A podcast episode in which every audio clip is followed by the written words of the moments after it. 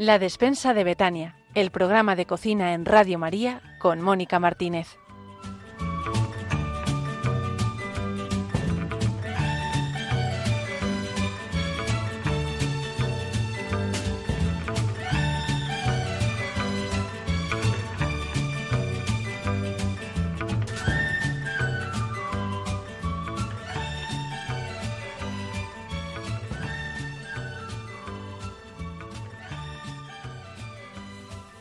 Buenos días, queridos oyentes de Radio María, y bienvenidos a una edición más de la despensa de Betania con el maravilloso equipo que nos acompaña en cada programa que una vez al mes acerca la cocina a la fe y la fe a la cocina. Siempre contamos con la reflexión o las anécdotas de algún sacerdote voluntario de Radio María.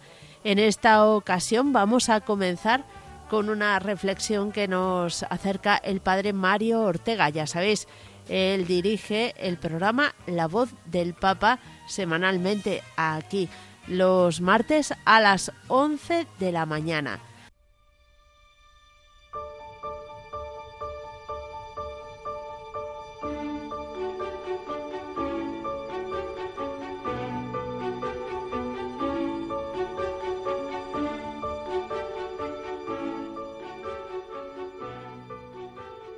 ¿Puede tener la gastronomía relación con la fe? Bueno, pues si nos eh, acordamos de alguna anécdota que haya sucedido en nuestra vida que así lo demuestre, pues creo que sí.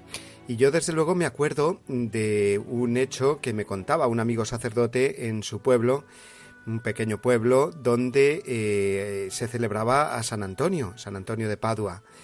Y para la fiesta se solía hacer, eh, se solían repartir los panecillos eh, típicos de la fiesta de muchos pueblos.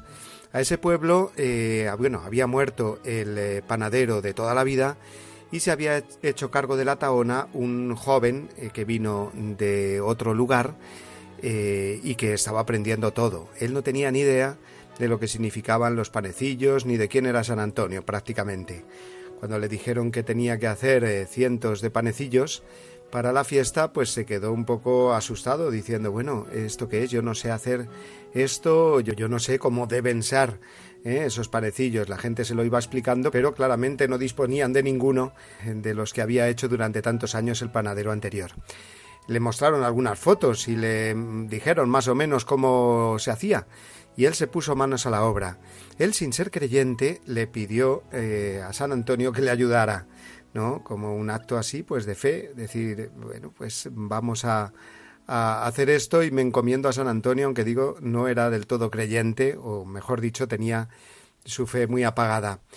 Y a base de ir eh, aprendiendo de un sitio y de otro, de ir probando, logró hacer unos panecillos que por lo visto decían en el pueblo que habían sido los mejores, los más sabrosos, pues desde hacía muchísimo tiempo. Pero no solo eso, sino que este hecho sirvió para que el joven eh, panadero se acercara a Dios por medio de la intercesión de San Antonio, que como vemos utilizó sus panecillos no solamente para contentar a la gente, sino también para acercar a una persona alejada de Dios.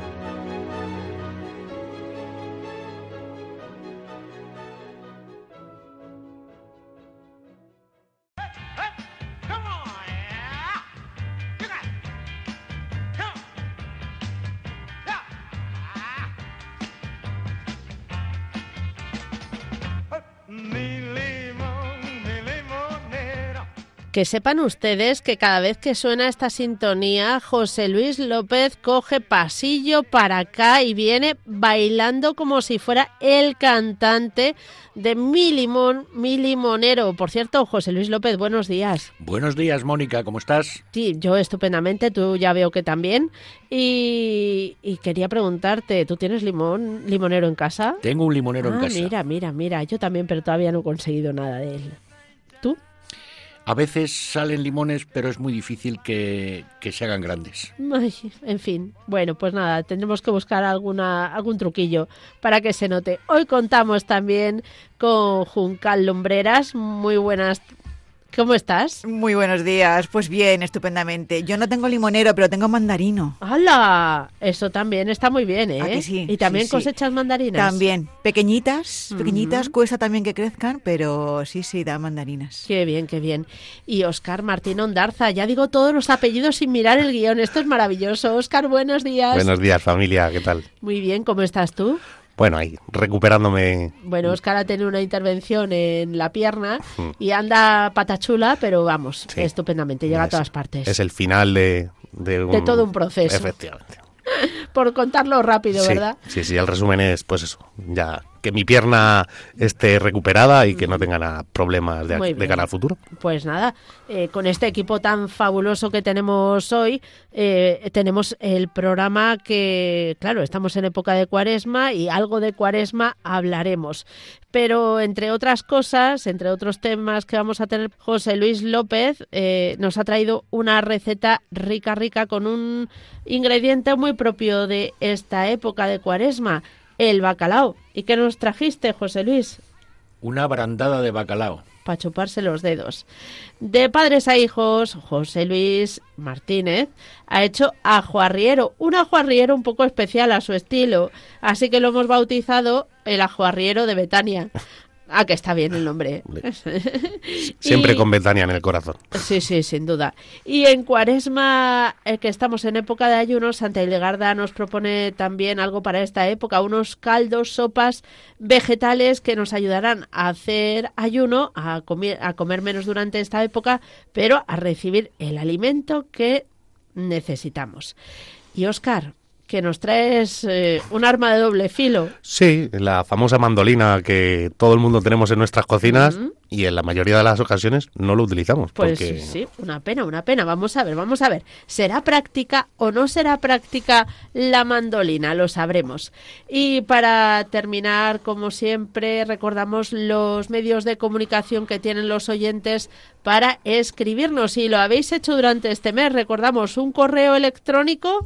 Pues la despensa de Betania, arroba radiomaria.es.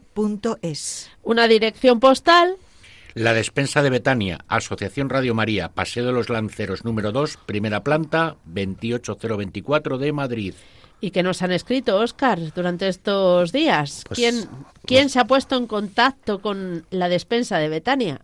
Quería hacer mención a, a dos personas. Una de ellas es Rosa López desde Elche, que nos ha felicitado porque dice que está contentísima con las recetas que les estamos dando y que las está poniendo en práctica. Madre y luego Doy Habi- fe que es así porque Rosa me ha llamado por teléfono para decírmelo. Beso, Rosa, enorme. Vamos a ver, vamos a ver, José Luis. ¿Qué tienes tú con Rosa, que además apellida también López? Pues ya te lo puedes imaginar. Si no es hermana- Mi tío Tomás, padre Ah. de Rosa, y mi padre eran hermanos. Mm, O sea, que prima. Prima, prima muy hermana. bien, muy bien. Bueno, pues un saludo a Rosa López. Y continuamos con, con Lola, que además eh, nos ha endulzado porque nos ha enviado las fotos, porque ¿Las fotos de qué? de un maravilloso roscón. Vaya, o sea que ha puesto en práctica la receta también de José Luis. Sí, sí, sí, sí. Pero no le llama José Luis, ¿no? Me parece. No, ha sido muy curioso porque en el email puso Pepe Luis. Aquí hay mucha familiaridad también, ¿eh? Así que No, nos puedes contar un poco. Eso es, pues porque mi tía Amelia y mi madre eran hermanas. Mi tía Amelia era la madre de mi prima Lola, que es la primera vez en mi vida yo creo que la llamo Lola. Lola, un beso. Pues un beso también para ella. Y también nos han escrito más oyentes pidiéndonos recetas y, y también dándonos las gracias por el programa, como Fernando de Valencia, Almudena, que también nos ha pedido las recetas del programa. Esto yo creo que dentro de unos meses vamos a tener que publicar un libro, ¿eh? Pues estaría, sería Sí. muy buena idea. Sí, Sí, sí. con Bueno, todas estas de recetas. momento sí que podemos decir que a partir del programa de hoy vamos a publicar las recetas en las redes sociales. No tenemos una página web como la despensa de Betania, pero da igual, a través de Radio María podéis encontrar las recetas. Estrenaremos la brandada de bacalao.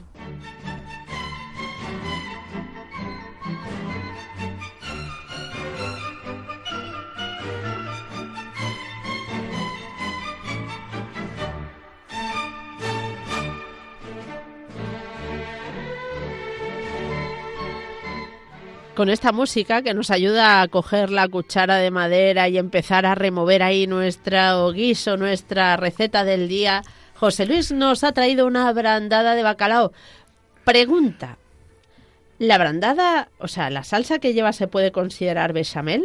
No, no es una bechamel. Ah, de hecho, digo- es casi una mayonesa. Lo que pasa es que en vez de ser eh, huevo y leche, eh, perdón, huevo y aceite, es leche y aceite. Anda, qué curioso. Pues nada, nada, José Luis, eh, ilústranos cómo hacemos esa brandada de bacalao que nos trajiste el otro día. Lo primero es empezar con el bacalao. ¿Cómo lo, cómo lo usamos? ¿Fresco, eh, salado, en salazón o congelado ya desalado? Son las tres presentaciones que podemos encontrar.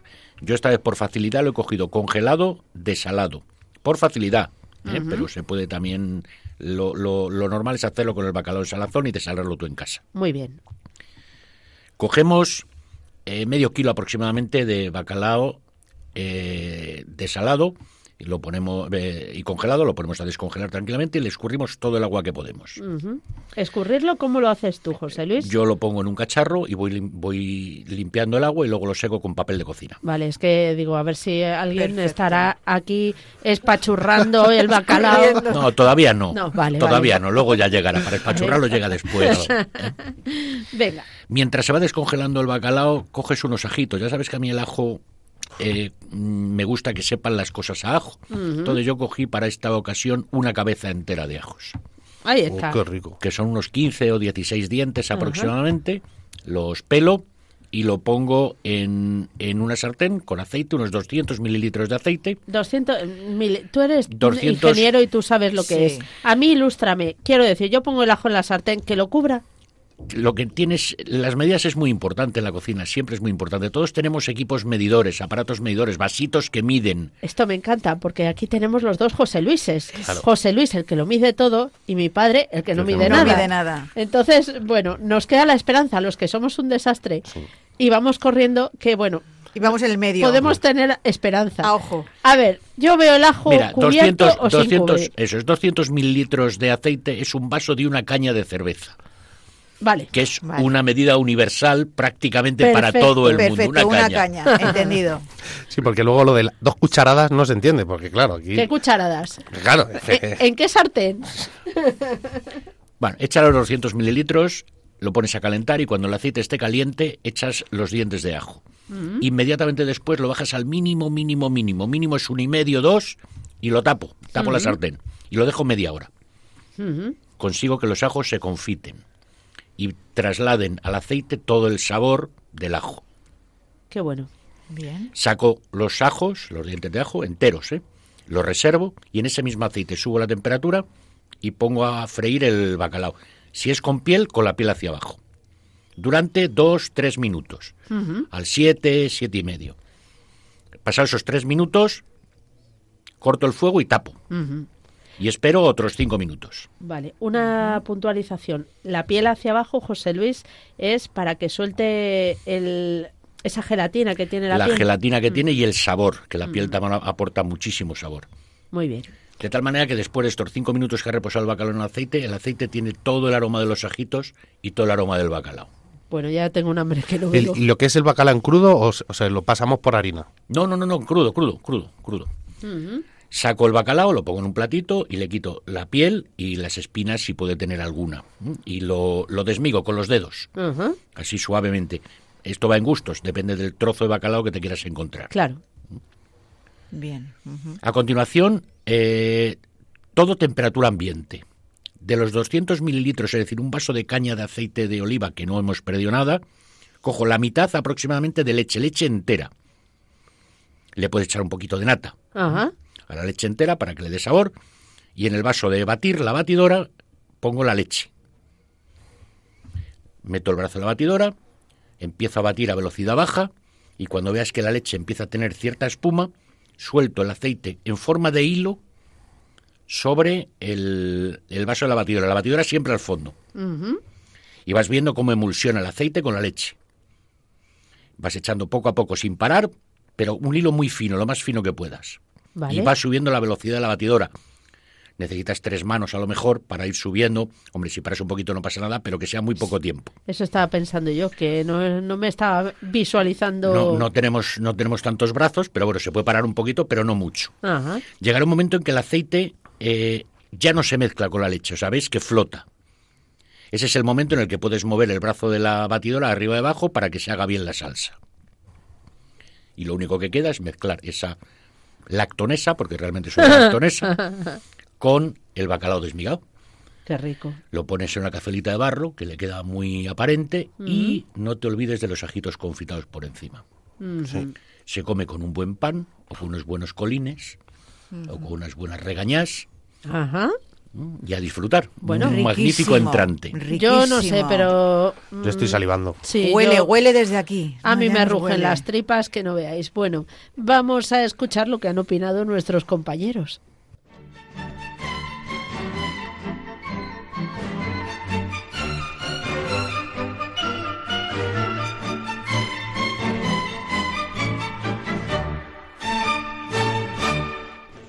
El ajo arriero de bacalao me ha gustado muchísimo, es de lo mejor que he tomado en mi vida de pescado. Es sabroso y muy suave, me ha gustado muchísimo.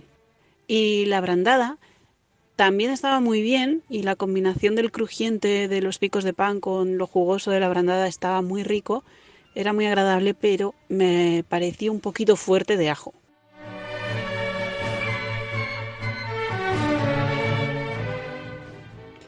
Pues creo que es la primera vez que comido una brandada de, bacalao y la verdad es que me ha gustado mucho.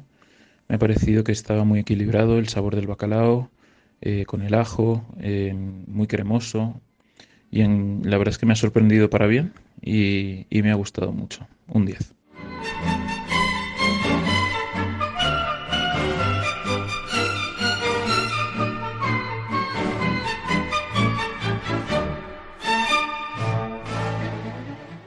Hemos oído en los comentarios que nos han pasado nuestros compañeros eh, hablar del ajo arriero. Ahora en la sección de padres a hijos, mm, José Luis Martínez es el que explicará cómo hizo ese ajo arriero de Betania, un poquito especial. Aparte de que el ajo arriero es una cosa muy curiosa, porque en cada punto de, la geografía se hace de una manera no completamente distinta, pero con aspectos muy diferentes. Eh, comentarios de la gente. El tema del ajo, un poquito fuerte de ajo. Yo reconozco, a ver, a mí el ajo me priva, pero sí que es cierto que me repitió luego un poquito. Claro, eso es, pero eso es precisamente lo que tienes tú que ensayar para los tuyos, a los que les vas a preparar el plato. Tienes Hmm. que saber si les gusta mucho o poco o regular el ajo. Claro. Si no les gusta el ajo, con poner uno o dos dientes para que le dé un mínimo aroma, perfecto. Hmm. Si les gusta regular, pues pones cinco o seis dientes. Y si les gusta mucho, pues una cabeza entera. Mm, Bueno, tomemos nota. Yo voy a hacer un inciso porque, bueno, contar la anécdota de mi abuela. Mi abuela siempre me ha dicho de pequeñito que cuando entres en una casa y el olor eh, que empieces a observar un poco desde la cocina es que se está friendo un ajo, quédate a comer. Porque todo lo que salga de esa cocina va a ser muy, muy bueno. A mí también me gusta mucho el, el sabor a ajo, sí, muchísimo. Mm. A mí también. Que sepa mucho ajo. Y referente a la receta, se me ha quedado un poco lo que no sé es cuando has dicho de la cabeza de ajos, ¿qué se hace después a la hora de, de cuando ya tienes el resto del plato hecho? Porque en- entiendo que a lo mejor van los dientes sueltos o cómo lo haces. Los dientes eh, los presento, lo- los, dientes los freímos sueltos, eh, pelados y, y- y sueltos. Y luego los reservo y los pongo por encima de la brandada, para que luego con la cuchara o con el pan tomes una, una cabeza de ajito, un diente de ajito Ya. y un poquito de la brandada. Ajá, Qué rico. pues sí, la verdad que sí. Riquísimo, sí. Bueno, Tiene pues muy buena pinta. yo tengo que decir que yo la probé. Bueno, no la probé. Yo cené brandada, porque no me había traído cena ese día, me tocó trabajar de tarde en la radio, así que José Luis, muchas gracias, me salvaste la cena. Eh, luego me repitió un poco, pero bueno, am, que me quiten lo bailado. Que te quite lo bailado. Porque estaba riquísimo. Pues cuando lo hagas en casa le echas un poquito menos de ajo y ya perfecto. Y si no, da igual, eh, me salgo a la terraza cuando venga la repetición del ajo. Ay, ay, ay. Bueno, muchas gracias, José Luis. Siempre te superas y ya estamos deseando mm, probar lo siguiente, que todavía no sabemos lo que es, pero creo que vamos a ir por lo dulce. Pues es una posibilidad. Es una posibilidad. ¿Pero tendrá ajo o no? Eh, bueno, ay, pues a lo mejor hay alguna receta dulce con ajo. Cualquier cosa es posible, porque ya hay helados hasta de morcilla. Sí, yo he hecho helados de morcilla, de azafrán y de aceite de oliva. ¿En Madre amor hermoso. Eso, queridos oyentes, será en próximas ediciones más Hombre. cercanas al verano. Un buen desayuno es una tostada con un ajito así untado, no en crudo el ajo como tal, sino untártelo Sí. en la rebanada de pan. Mi marido, por ejemplo, un desayuno que a veces eh, hace es, eh, en Perú, por ejemplo, es muy típico tener ajo molido. Es decir, tú el ajo lo pelas, lo a- con aceite, lo bates y lo tienes ahí para ir cocinando, ¿no? Pues en una sartén que no se pegue, echas aceite y un poco de ajo, lo tuestas un poquito y a la tostada de pan. Oscar, que lo vas a hacer. Al ajo también le va muy mal el tomate. nota. No, no, eso, claro, riquísimo. Le va muy mal el Mm. tomate al, al ajo y sobre todo lo que le va muy mal al tomate y al ajo es el jamón. Claro. Oh. Sí. Bueno, vamos increchendo. Yo creo que podemos hacernos tres tostadas para desayunar. Sí, una sí, solo sí, con ajo, sí. una con ajo y tomate y una con ajo, tomate y jamón. Ya tenemos el desayuno. Bueno, pues vamos ahora a abrir boca precisamente para el próximo programa. Hemos dicho de dulce, estamos hablando de cocina de cuaresma y no puede faltar un elemento fundamental y es la torrija. Juncal Lumbreras Ahí estamos. nos va a contar su historia.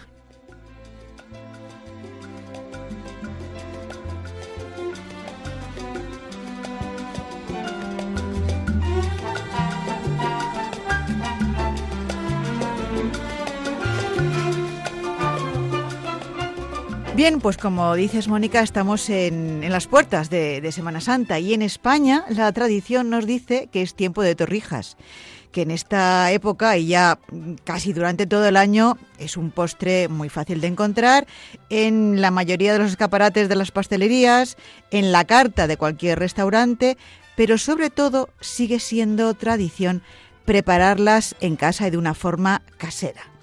El origen de este sabroso postre es incierto, no sabemos. En la época de los romanos, pues ya se hablaba de las torrejas. Hay libros, libros romanos del siglo I, que mencionan un dulce parecido, similar. Se decía que la rebanada de pan debe sumergirse en leche, aunque no se decía, no se comentaba nada del huevo, y bueno, pues eh, tampoco le dan un nombre especial, se, limitan a- se limitaban a llamarla aliter dulcia, o sea, plato dulce. Eh, no eran muy originales. Hay quien dice que las primeras torrijas, las primeras torrijas modernas, comenzaron a realizarlas las monjas que buscaban aprovechar ese pan duro, ya que al bañarlo pues en leche y el miel, pues eh, nos daba ese aspecto de, de torrija. Otra versión opta por una versión más mística, en la que las torrijas de vino representaban la sangre y el cuerpo de Cristo. En España, la torrija o torreja, eh, la podemos llamar de las dos maneras, ya aparece documentada en el siglo XV. Es citada por un poeta, músico y autor teatral llamado Juan de la Encina, donde en sus escritos eh, se puede leer miel y muchos huevos para hacer torrejas. Cuentan también los libros que las torrijas que están elaboradas, como todos sabemos, pues a base de pan duro, huevos, azúcar, leche o vino, pues comenzaron a prepararse, y esto es muy curioso, para aliviar a las parturientas al dar a luz y favorecer así esa recuperación posparto allá ya por los años 1600. En aquel momento, eh, las torrijas se preparaban con rebanadas de pan de pequeño tamaño y se servían acompañadas de una copita de vino a modo de, de tapa. Pero, mm, dicho esto, ¿Cómo llegaron a ser un dulce de cuaresma y de Semana Santa? Pues no lo sabemos a ciencia cierta cómo, cómo, se, cómo llegaron a ser un postre típico para estas fechas. Pero lo cierto es que al ser un alimento saciante y calórico que nos aporta, nos aporta energía, pues comenzaron a incluirse en la cuaresma para compensar esos periodos de abstinencia de algunos alimentos. Las torrijas siempre se han asociado a esos tiempos difíciles y de estrecheces económicas, en las que disponer de un elemento barato y asequible y los restos de pan pues nos, nos permitían el poder comer mm, de vez en cuando algún dulce pues sin gastar mucho dinero. De hecho, para preparar torrijas, lo ideal es que el pan sea algo duro, de unos dos o tres días. Eh, añadir vino dulce puede ser también parte de la receta. Pero existen múltiples variantes de, las torrijas, eh, comenzando por el pan, que puede ser un pan corriente del día anterior, o una masa preparada especialmente para ello. Se le puede echar un trozo de cáscara de limón en el aceite de oliva de esa sartén para mm, aromatizarlo. Y aunque no es esencial, mm, lo que sí es imprescindible es la canela. Esto sí es fundamental, aunque algunas veces le podemos añadir también clavo. En Asturias, eh, las torrijas son denominadas picatostes y junto con los frisuelos son un dulce muy típico de las celebraciones de carnaval.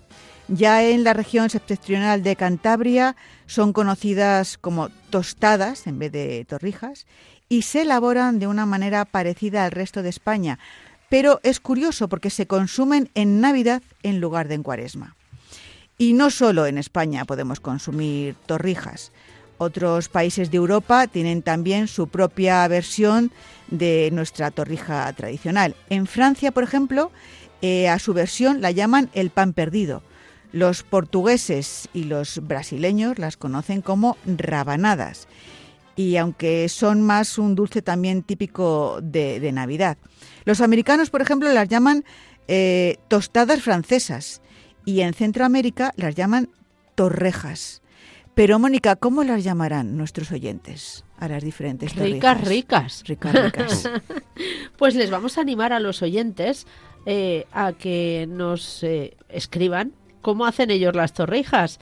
¿Recordamos, Juncal, el correo del, del programa? Exacto, pues es la despensa de Betania arroba radiomaria.es y ahí estaremos esperando esas recetas y cómo ellos llaman a las torrijas. Sí, sí, me ha parecido muy curioso. No sé si te quedaba algo de la historia que contar. No, no, nada. Pues me ha parecido muy curioso que ya en ya la época de los romanos eh, algo hicieran con, con ellas. Y lo documentaran. Y lo documentaran, si es que eso había que documentarlo.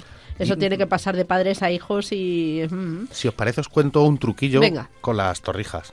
Em, ¿Sabéis que cuando el aceite está caliente y echas la torrija empiezan a salirse así como que empieza a subir el aceite? Pues si coges eh, la cáscara del huevo que has utilizado en este caso y la echas en el aceite antes de echar la torrija, luego cuando echas la torrija, el aceite está completamente en su estado natural y se deja freír y no se te llena todo que empieza no se hace esa espuma. Esa espumita que se crea y ah. simplemente con una cáscara del huevo antes de curioso. Ojo, hay que lavarla bien porque ya sabemos que siempre se ha dicho que hay que tener mucho cuidado con el huevo y con las cáscaras, así que eso a lavarlo bien en caso de utilizar esta técnica truqui. Muy bien. ¿Y vosotros sois de los partidarios de torrija con vino o torrija sin vino? A mí me gusta más la torrija de postre y con un vasito con un vasito de licor al lado. Ajá. A mí con una copita de vino. Mm, pero aparte. Aparte, aparte. Mm. Sí, sí. Yo es que el problema con las torrijas es como con las croquetas, que no tienes fin. Entonces, ¿cuántas? Del tamaño, entonces Yo me, igual. fíjate, Oscar, que a mí las torrijas de vino no me gustan nada.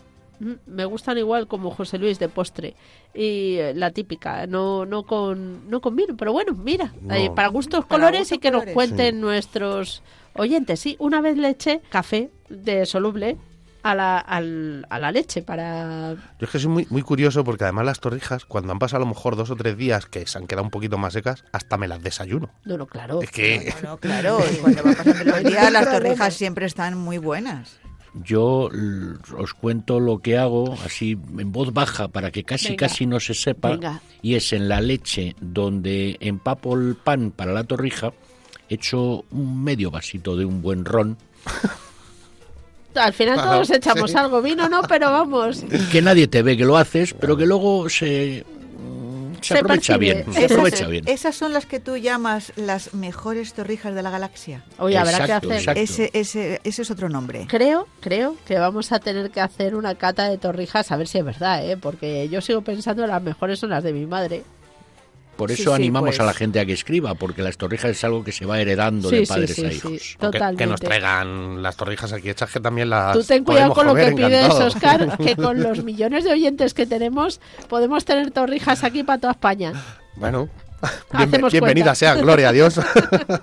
Muy bien, pues gracias Juncal por acercarnos la historia de la torrija. A vosotros es que es muy curiosa. Sí, sí, desde luego que sí, cada día aprendemos más. La eh, bechamel con las croquetas, Cierto. ahora las torrijas, bueno, bueno, lo que estamos aprendiendo. Y ahora... Estas va- horas no se puede hablar No, de estas no. cosas porque al final Sí, te vas sali- pero salivando. bueno, vamos a seguir salivando, pero ahora con un artilugio que nos ayuda a preparar cosas de la cocina. Vamos a hablar con Oscar Martín Ondarza de la mandolina.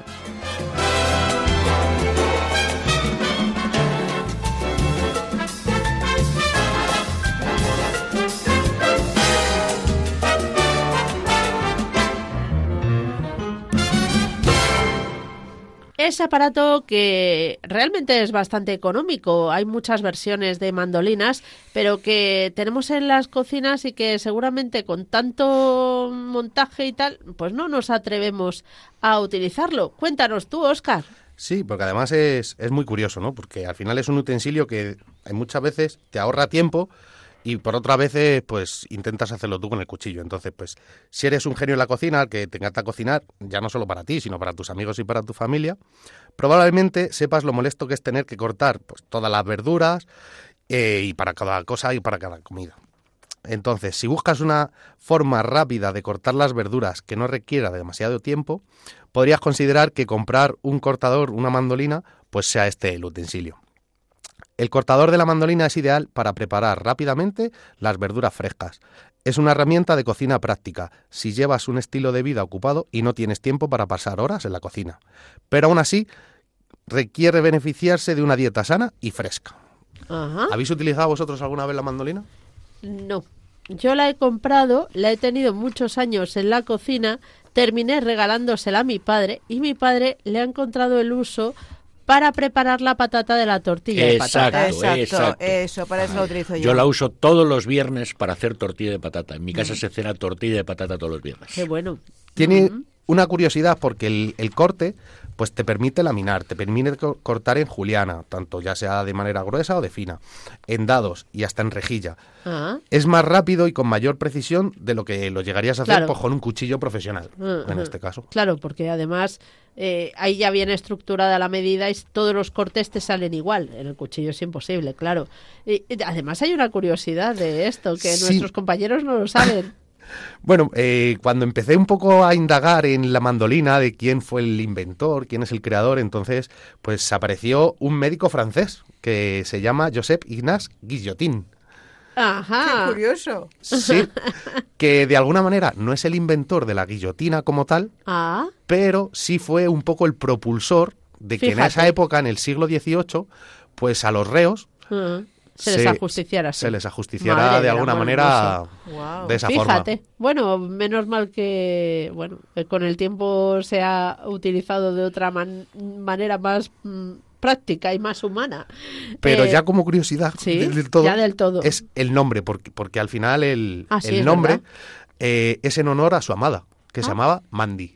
Anda. Ah, mandolina viene de Mandy. Efectivamente. Pues nada. Qué bonito. Pero no sé qué amor tendría No, con no Mandy, sabemos, pero... bueno, dijo, este, esto que acabo de inventar, está Mandy aquí, pues mandolina.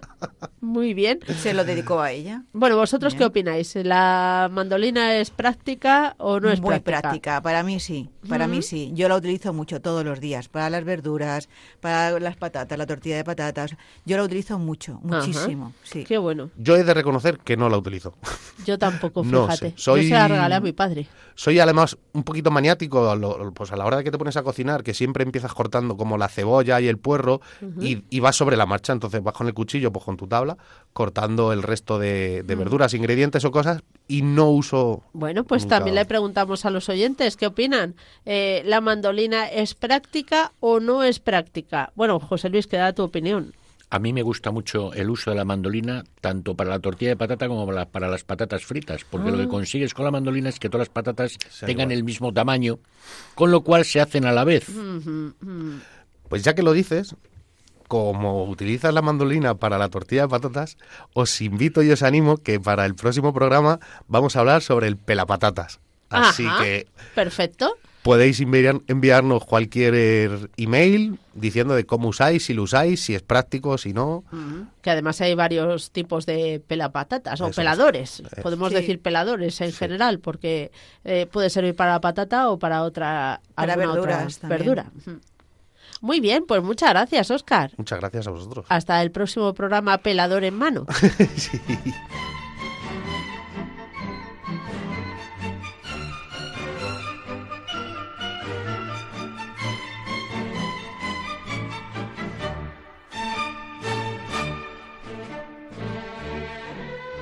Otra de las recetas que hemos tenido en este programa ha sido un ajo arriero. Bueno, un ajo arriero especial porque tiene el toque especial del cocinero y, eh, y lo hemos bautizado mm, arrie- ajo arriero de Betania. José Luis Martínez, papá, ¿qué tal?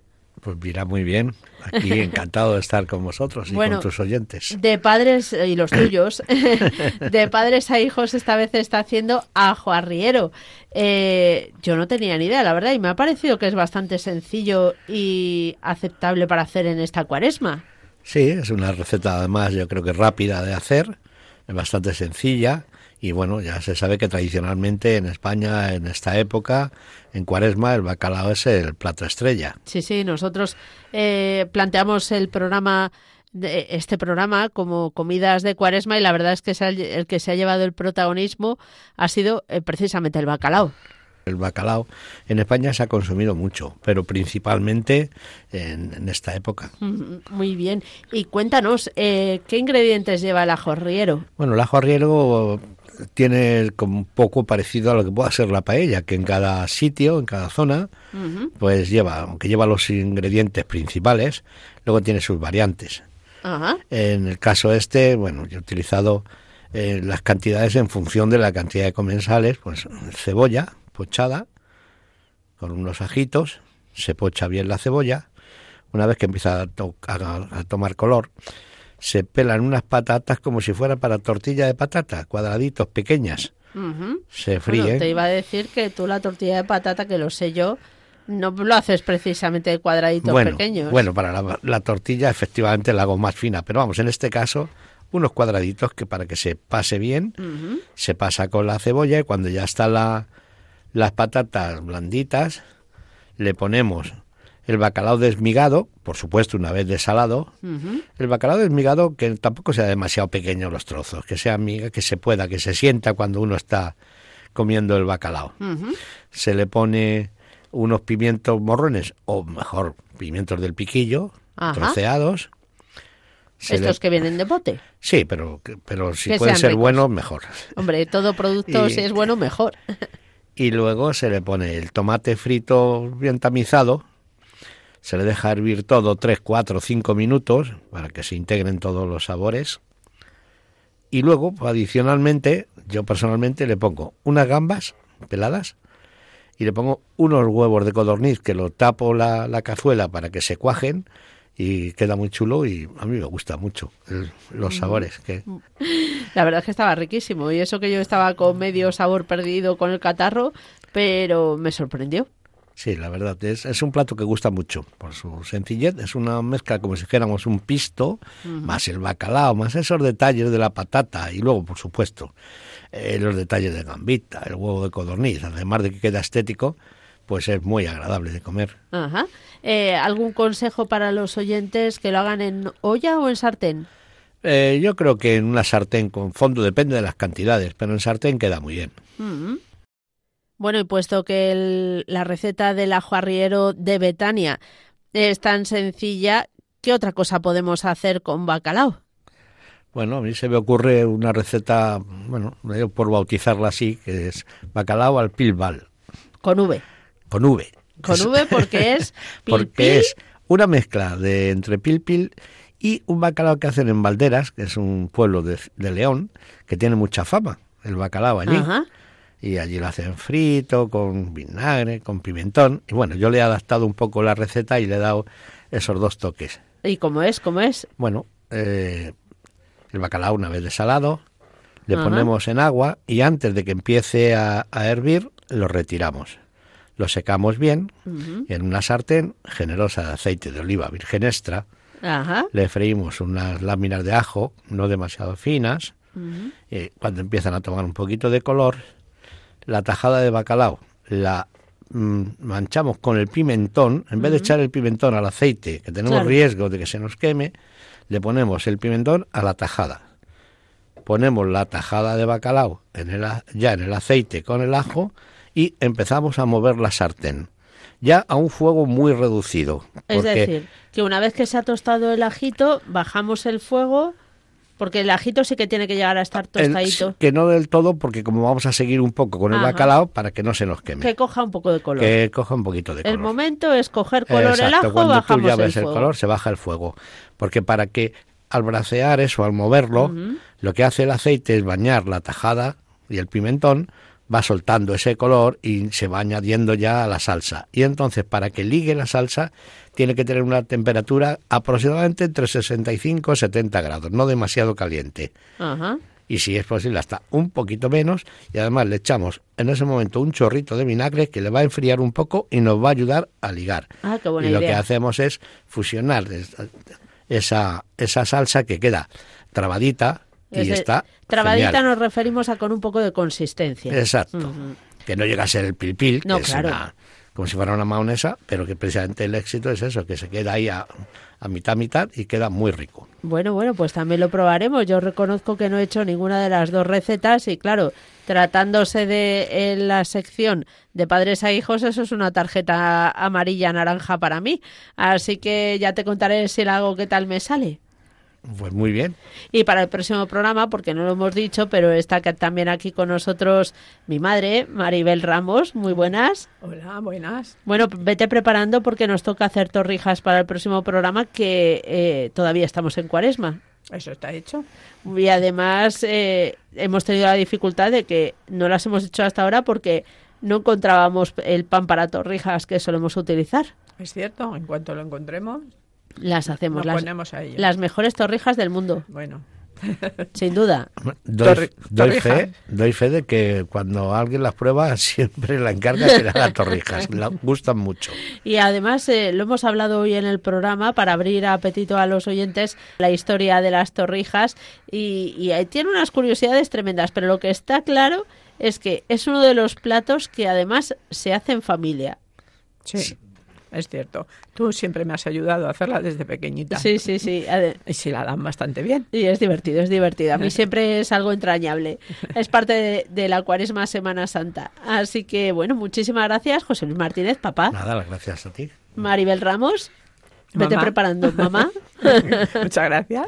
Y hasta el próximo programa de la despensa de Betania.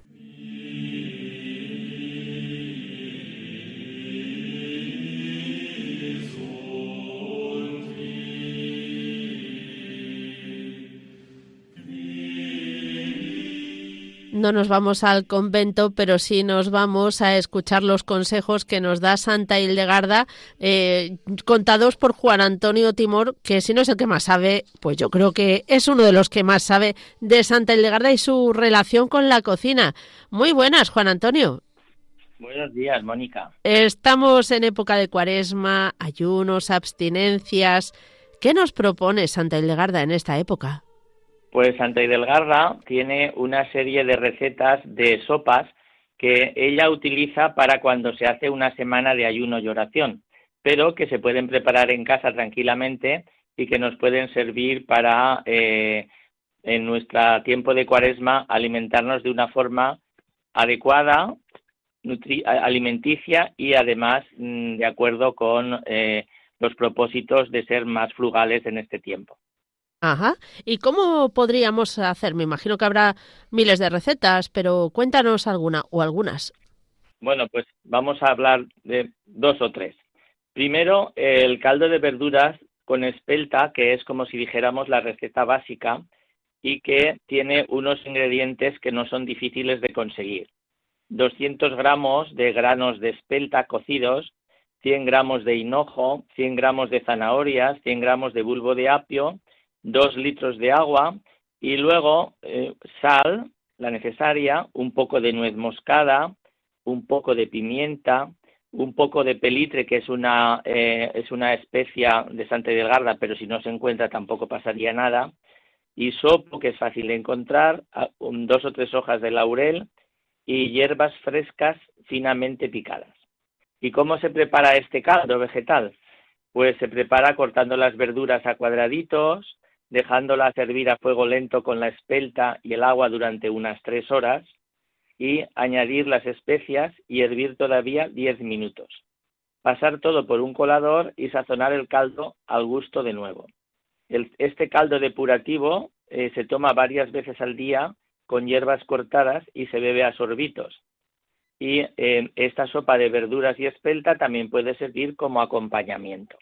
Eso sería cuando queremos hacer un ayuno, dijéramos, estricto, entonces podemos tomar de este caldo vegetal eh, y comer un poco de pan, de espelta preferentemente porque es más nutritivo, y habríamos hecho no un ayuno a pan, a pan y agua, pero sí un ayuno a pan y caldo de verduras. Luego tenemos eh, la sopa de crema de calabaza, que también se puede utilizar, y que consiste en utilizar medio kilo de calabaza ya pelada, y cortada a trozos, un poco de tomillo y aceite de girasol y un diente de ajo. esta sopa de esta crema de calabaza gana mucho si la hacemos con medio litro de la sopa que hemos dicho antes eh, del caldo de verduras de espelta. ¿Y cómo se prepara? Pues se pone la carne de calabaza ya cortada sin piel a trozos con un poco de, aceite de ah, de girasol se le añade una pizca de tomillo y el ajo se pone en una bandeja de horno y se hornea unos 30 minutos en el horno a 150 grados. Tan pronto como la calabaza está blanda, se reduce a puré y se pasa por un colador. Se mezcla con el caldo de verduras para el ayuno de Santa Hidelgarda, se lleva a ebullición y se sazona al gusto con sal y especias y se sirve.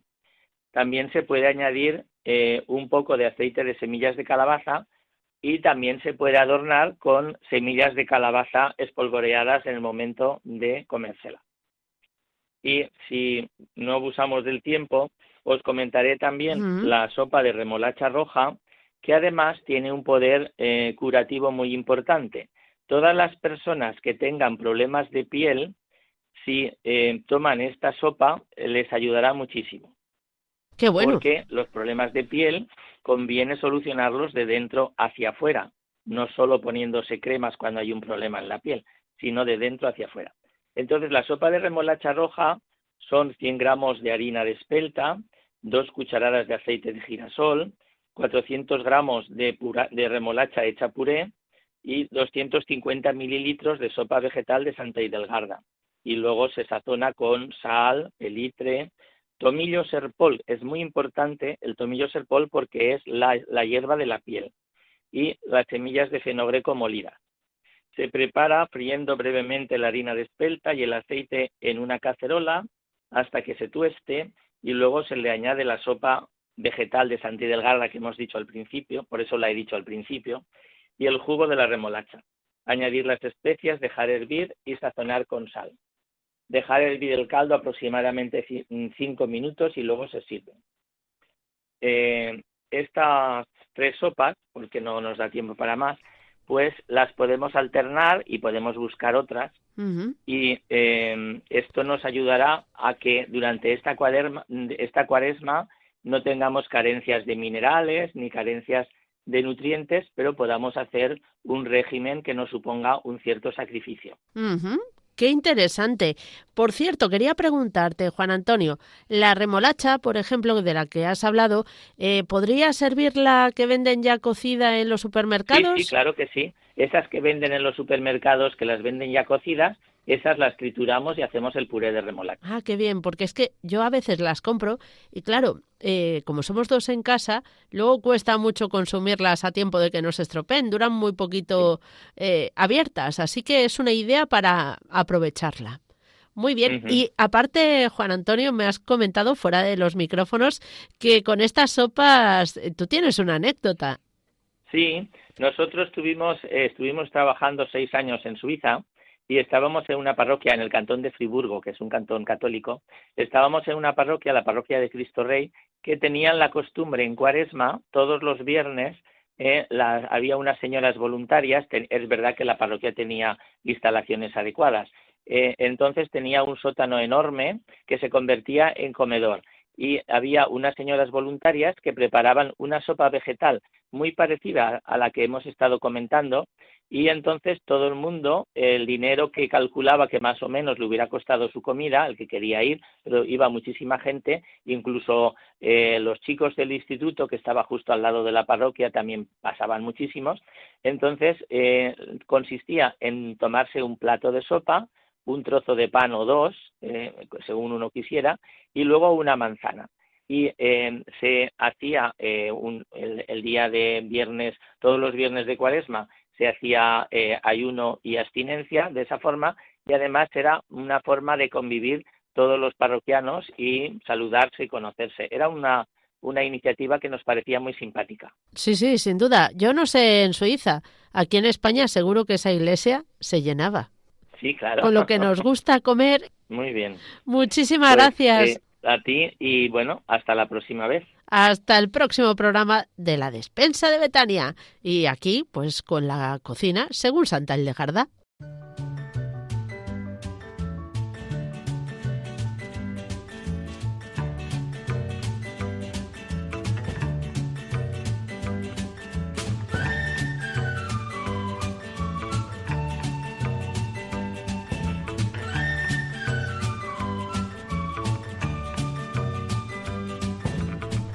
Hemos llegado al final del programa un día más, si es que se pasa la hora volando. Gracias a todos los oyentes que nos han acompañado un día más en la despensa de Betania. Nos volveremos a encontrar pues dentro de cuatro jueves, nada menos, antes de que se acabe la cuaresma.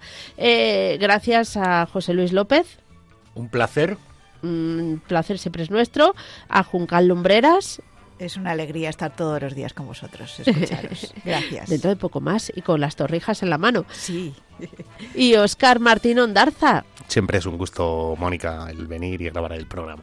Pues encantado también. A José Luis Martínez, al padre Mario Ortega, en fin, a Juan Antonio Timor, todos los colaboradores que hacen posible que la despensa de Betania eh, tenga un buen resultado con sus productos y a los compañeros también que nos han enviado su opinión sobre las catas. Eh, lo dicho, que nos volveremos a encontrar el próximo día, creo que es el 30, no, el 30 el 30 de marzo, no el 20 y pico de marzo, ahora mismo os lo digo, pero que hablaremos 28 de 28 28 de marzo hablaremos de las torrijas eh, con catas incluidas y también bueno más sorpresas como siempre el pelador de Oscar y nunca se sabe qué más. Hasta el próximo programa si Dios quiere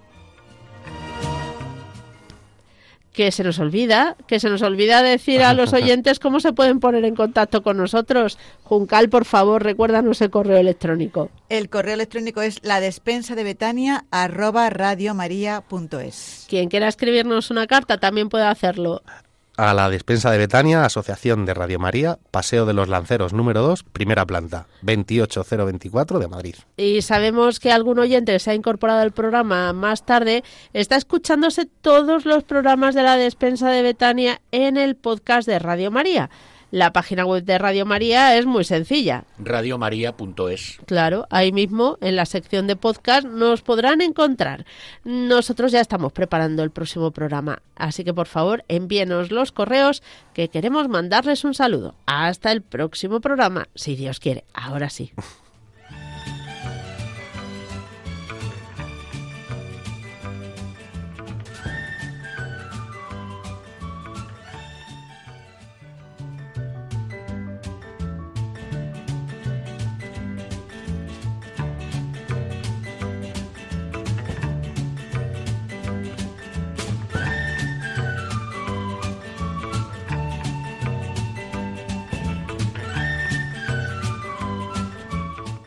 Así finaliza La Despensa de Betania, el programa de cocina en Radio María con Mónica Martínez.